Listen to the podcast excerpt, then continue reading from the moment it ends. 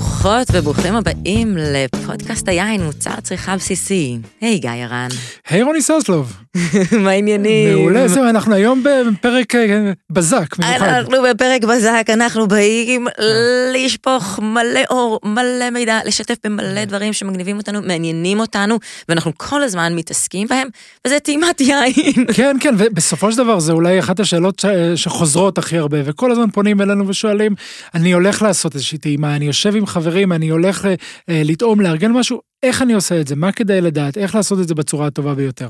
ואנחנו יכולים לדבר על הנושא הזה שבועות, אבל החלטנו לתת לכם את הפרק בזק הזה, את ממש את האסנס, את התמצית של מה לשים לב אליו. אה, אז אפשר אה, להקשיב לפרק הזה הפעם באיטיות, באיזה 0.75, ו...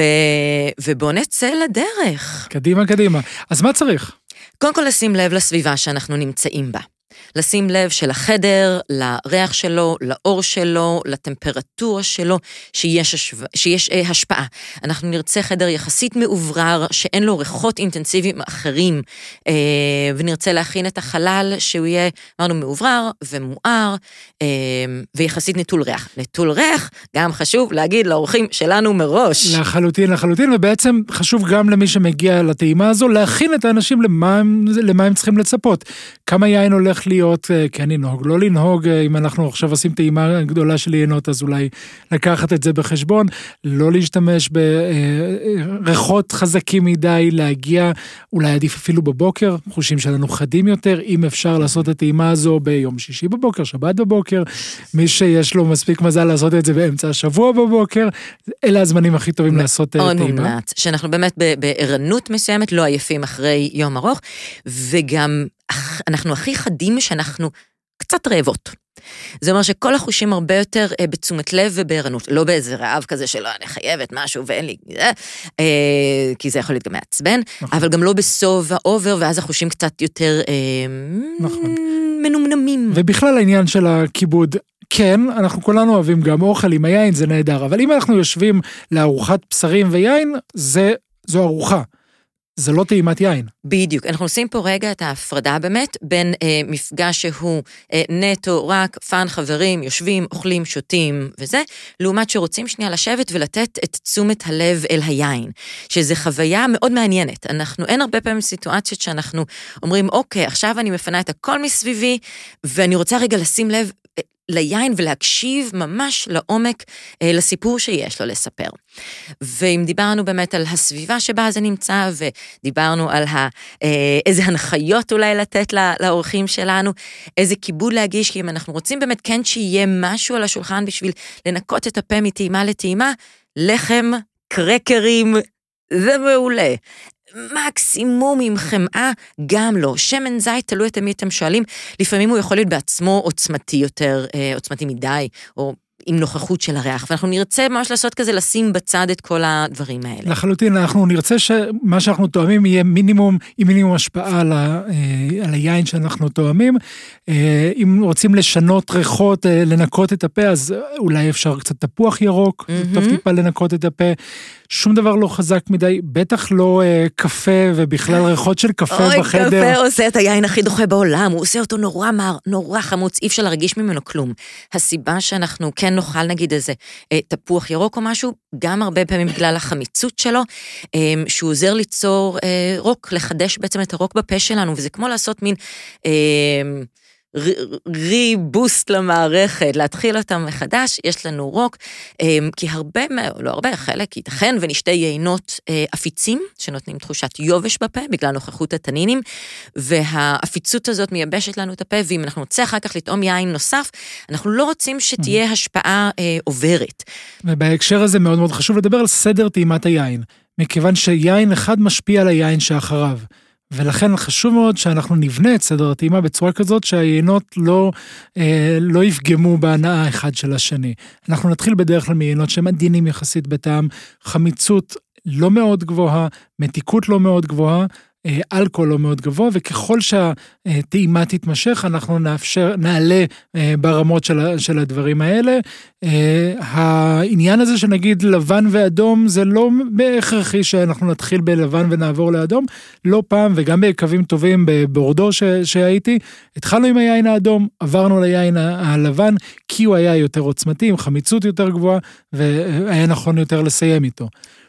וגם טוב, טוב לתת כן איזושהי הפסקה של מינימום שלוש וחצי דקות בין טעימה לטעימה, כדי שבאמת חוש הריח אה, יוכל להתאפס מחדש. כי מה שקורה עם חוש הריח שלנו, זה שברגע שאנחנו מריחות משהו, אז אותו ריח אה, הוא כמו מפתח שיושב בתוך מנעול, והוא יושב שם לכמה שניות. בגלל זה נגיד, אה, אם אתם לא עובדים במקום, נגיד, אה, מאחלת לכולם לעבוד נגיד אצל איזה שוקלטייר, או מקום עם ריח עוצמתי, אחרי שנמצאים בו הרבה זמן, אז אנחנו פחות חדים לריח הזה. כי המוח אומר, אוקיי, הבנתי שיש ריח של שוקולד, והוא לא ממשיך להעביר לנו את המידע הזה.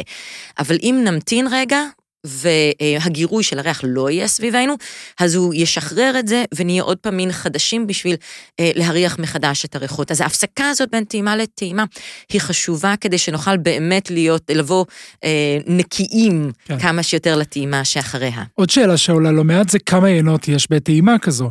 כי אה, רובנו, מי שטועה מדי פעם, נהנה מטעימה, אבל לא עוסק בזה כ- כמקצוע, המיומנות שלנו נמצאת סביב יכולת לטעום חמישה יינות, שמונה יינות, עשרה יינות, באיזשהו שלב אנחנו מתחילים להתעייף. עכשיו, אנחנו מכירים אנשים ו- וחברים שיודעים לטעום גם מאה יינות ויותר ברצף.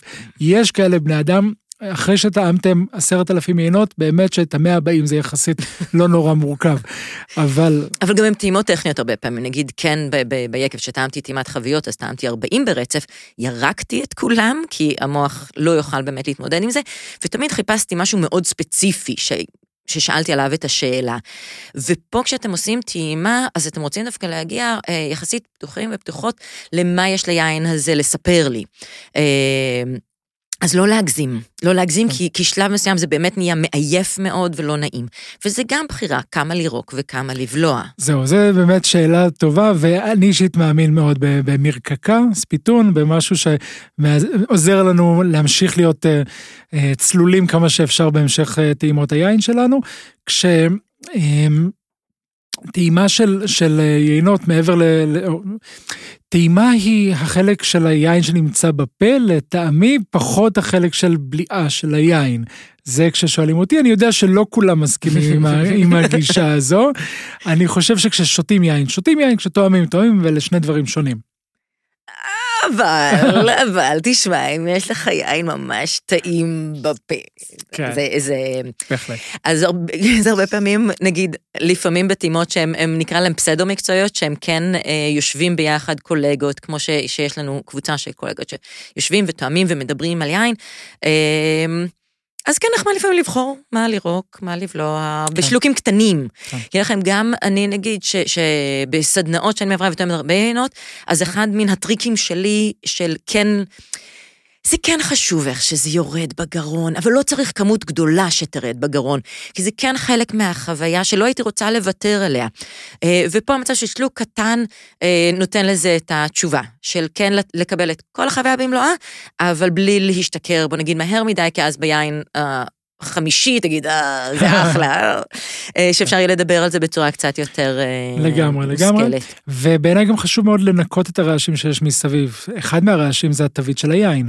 להשתדל לא לראות את התווית, לעשות טעימה שהיא טעימה עיוורת. זה כיף. זה כיף, זה פותח את החושים, אתה פתאום תואם דרך חוש הריח, דרך חוש הטעם, דרך חוש הראייה, ולא דרך המוח, לא דרך הזיכרון של מה שנראה על התווית ואיך זה אמור לטעום. אנחנו מגיעים עם כל כך הרבה ציפיות מראש, אם אנחנו יודעות את המחיר, איך התווית נראית, מאיפה היקב, זכה בפרסים, קיבל ביקורת, כל הדברים האלה משפיעים בצורה אדירה אדירה, אדירה, אדירה.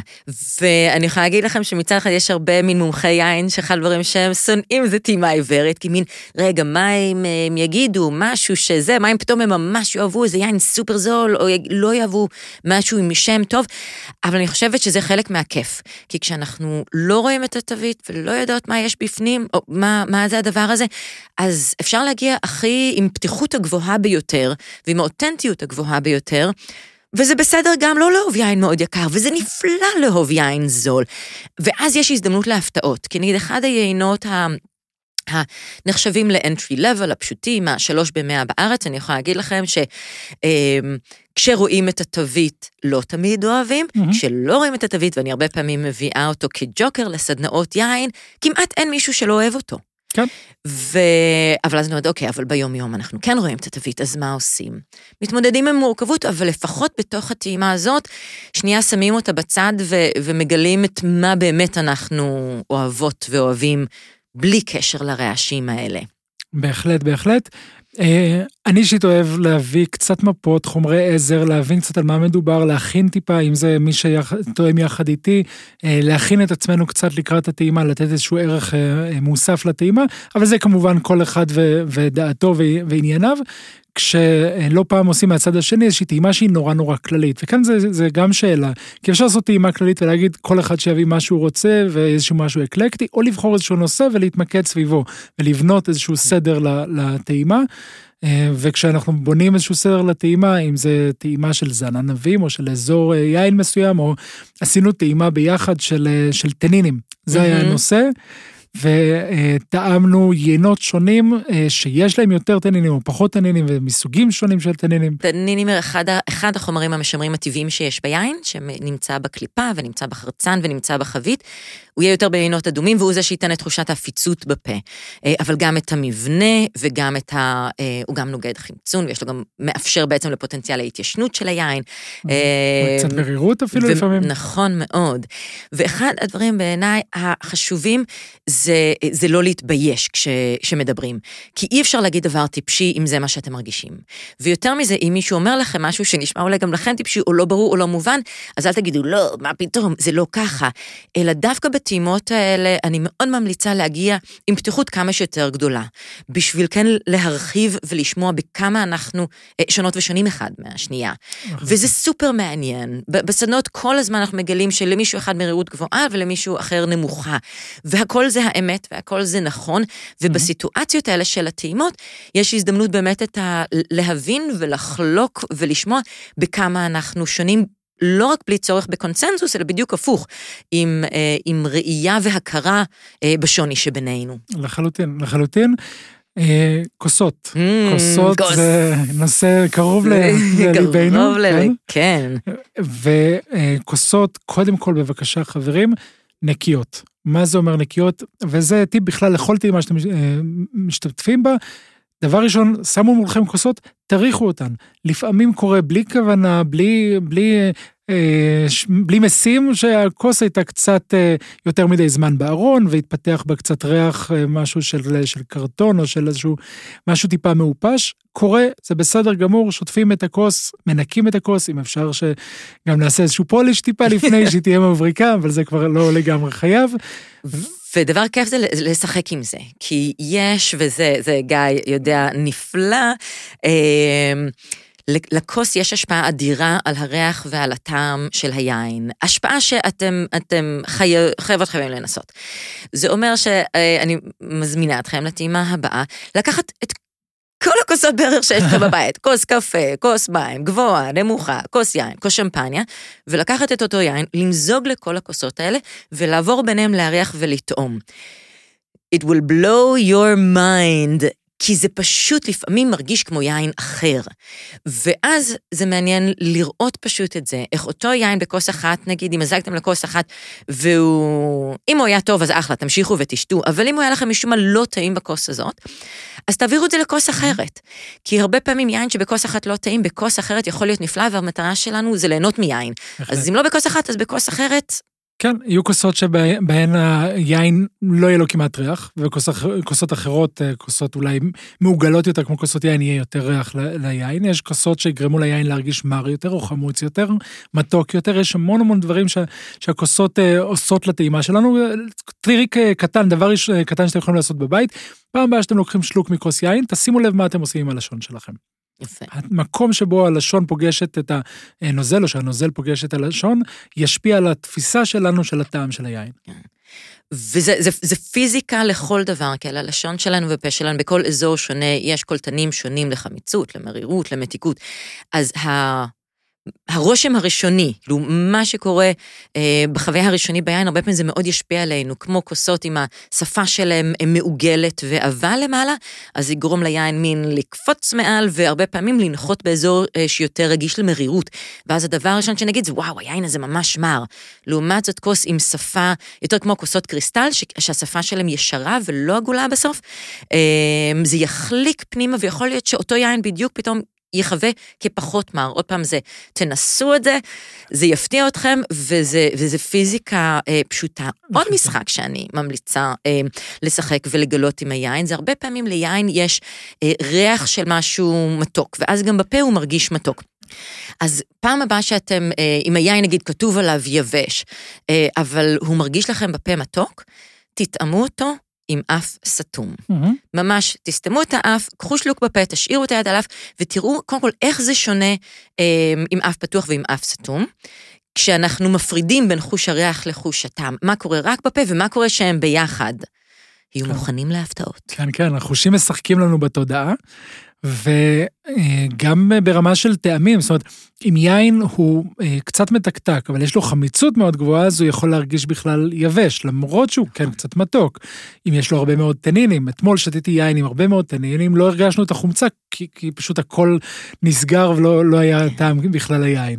אה, החושים שלנו עלולים להתבלבל, ושימו לב כן, לעניין. ודבר שאפשר לעשות עם כמה שאמרנו מצד אחד נכיר רק את היין, אמ, תעשו גם, גם ניסוי עם איזה חתיכת אה, אה, גבינה או משהו אה, עם, עם שומן וחלבון לבחירתכם. אמ, אמ, פעם היו אומרים, אוקיי, קודם כל לוקחים שלוק יין ואז שמים את האוכל בפה, ושנים עשיתי את זה, ואז אמרתי, רגע, מה קורה אם זה הפוך?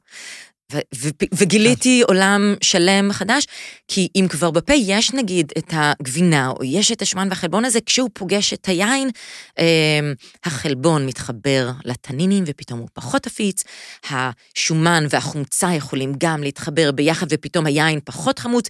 יכולים להיות משחקים מאוד מעניינים בין היין לאוכל, שממש יגרמו גם ליין אה, להרגיש מאוד שונה.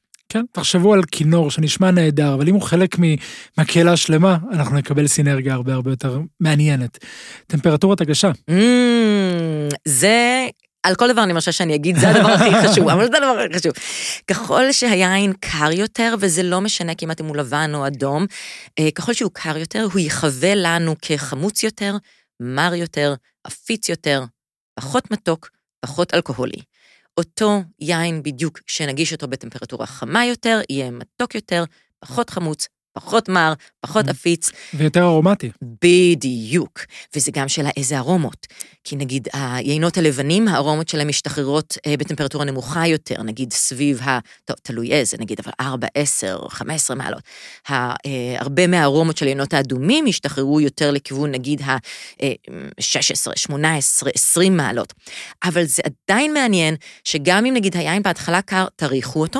ואז תחממו את הכוס עם הידיים, ופשוט תראו מה קורה, תראו איך הוא משתנה, איזה ריחות נוספים יוצאים לאורך הדרך. ובעצם לארומות של יין, בגדול מחלקים ארומות של יין לשלוש קבוצות, יש את הארומות הראשוניות שמגיעות מהפרי, וארומות שניוניות שמגיעות מהתהליך, ארומות שלישוניות שמגיעות מההתבגרות של היין אה, מאוחר יותר בבקבוק, ולארומות השונות יש משקל סגולי שונה. וארומות ראשוניות הן כבדות יותר מהארומות השניוניות, ואם אנחנו נשחק עם כוסות שונות, שוב חזרתי לזה, טמפרטורות שונות שמאפשרות נידוף שונה אה, של, של הריחות האלה, אנחנו נקבל קבוצות שונות אה, אה, של ריחות. אז אם היין למשל מריח מאוד מאוד כמו עץ, תנסו להטות את הכוס, אה, את הכוס הצידה, להריח מהחלק התחתון של הכוס, תקבלו ריחות של ארומות ראשוניות יותר, ופתאום תקבלו עוד גוון ביין שאולי לא שמתם לב אליו. יפה. מוזיקת רקע. בשנייה אחת. אמ, זה מאוד, זה, זה, כמו שאמרתי, הכל מאוד משפיע, וגם זה, ועשו ניסויים סופר מעניינים, וטעמו יינות עם אה, אופרה כבדה, עם קרמן, והיין הרגיש כבד ועשיר ומלא, אותו יין בדיוק, כשהשמיעו אותו עם מוזיקה כזה, פופ יותר, מיטב הלעיתים, פתאום הוא היה קל יותר, ארומטי יותר, קופצני יותר. סופר משפיע. טעימות אה, אה, אה, קלאסיות, מקצועיות נגיד, הם כמובן בלי סאונד, אבל אם אתם בוחרים כבר להשמיע משהו, תהיו רק מודעות שזה ישפיע על הטעימה. אנחנו לא מכונות. אנחנו לא מחשבים, אנחנו נכון. באמת מושפעות ומושפעים מהכל, וזה טוב שכך, זה נפלא.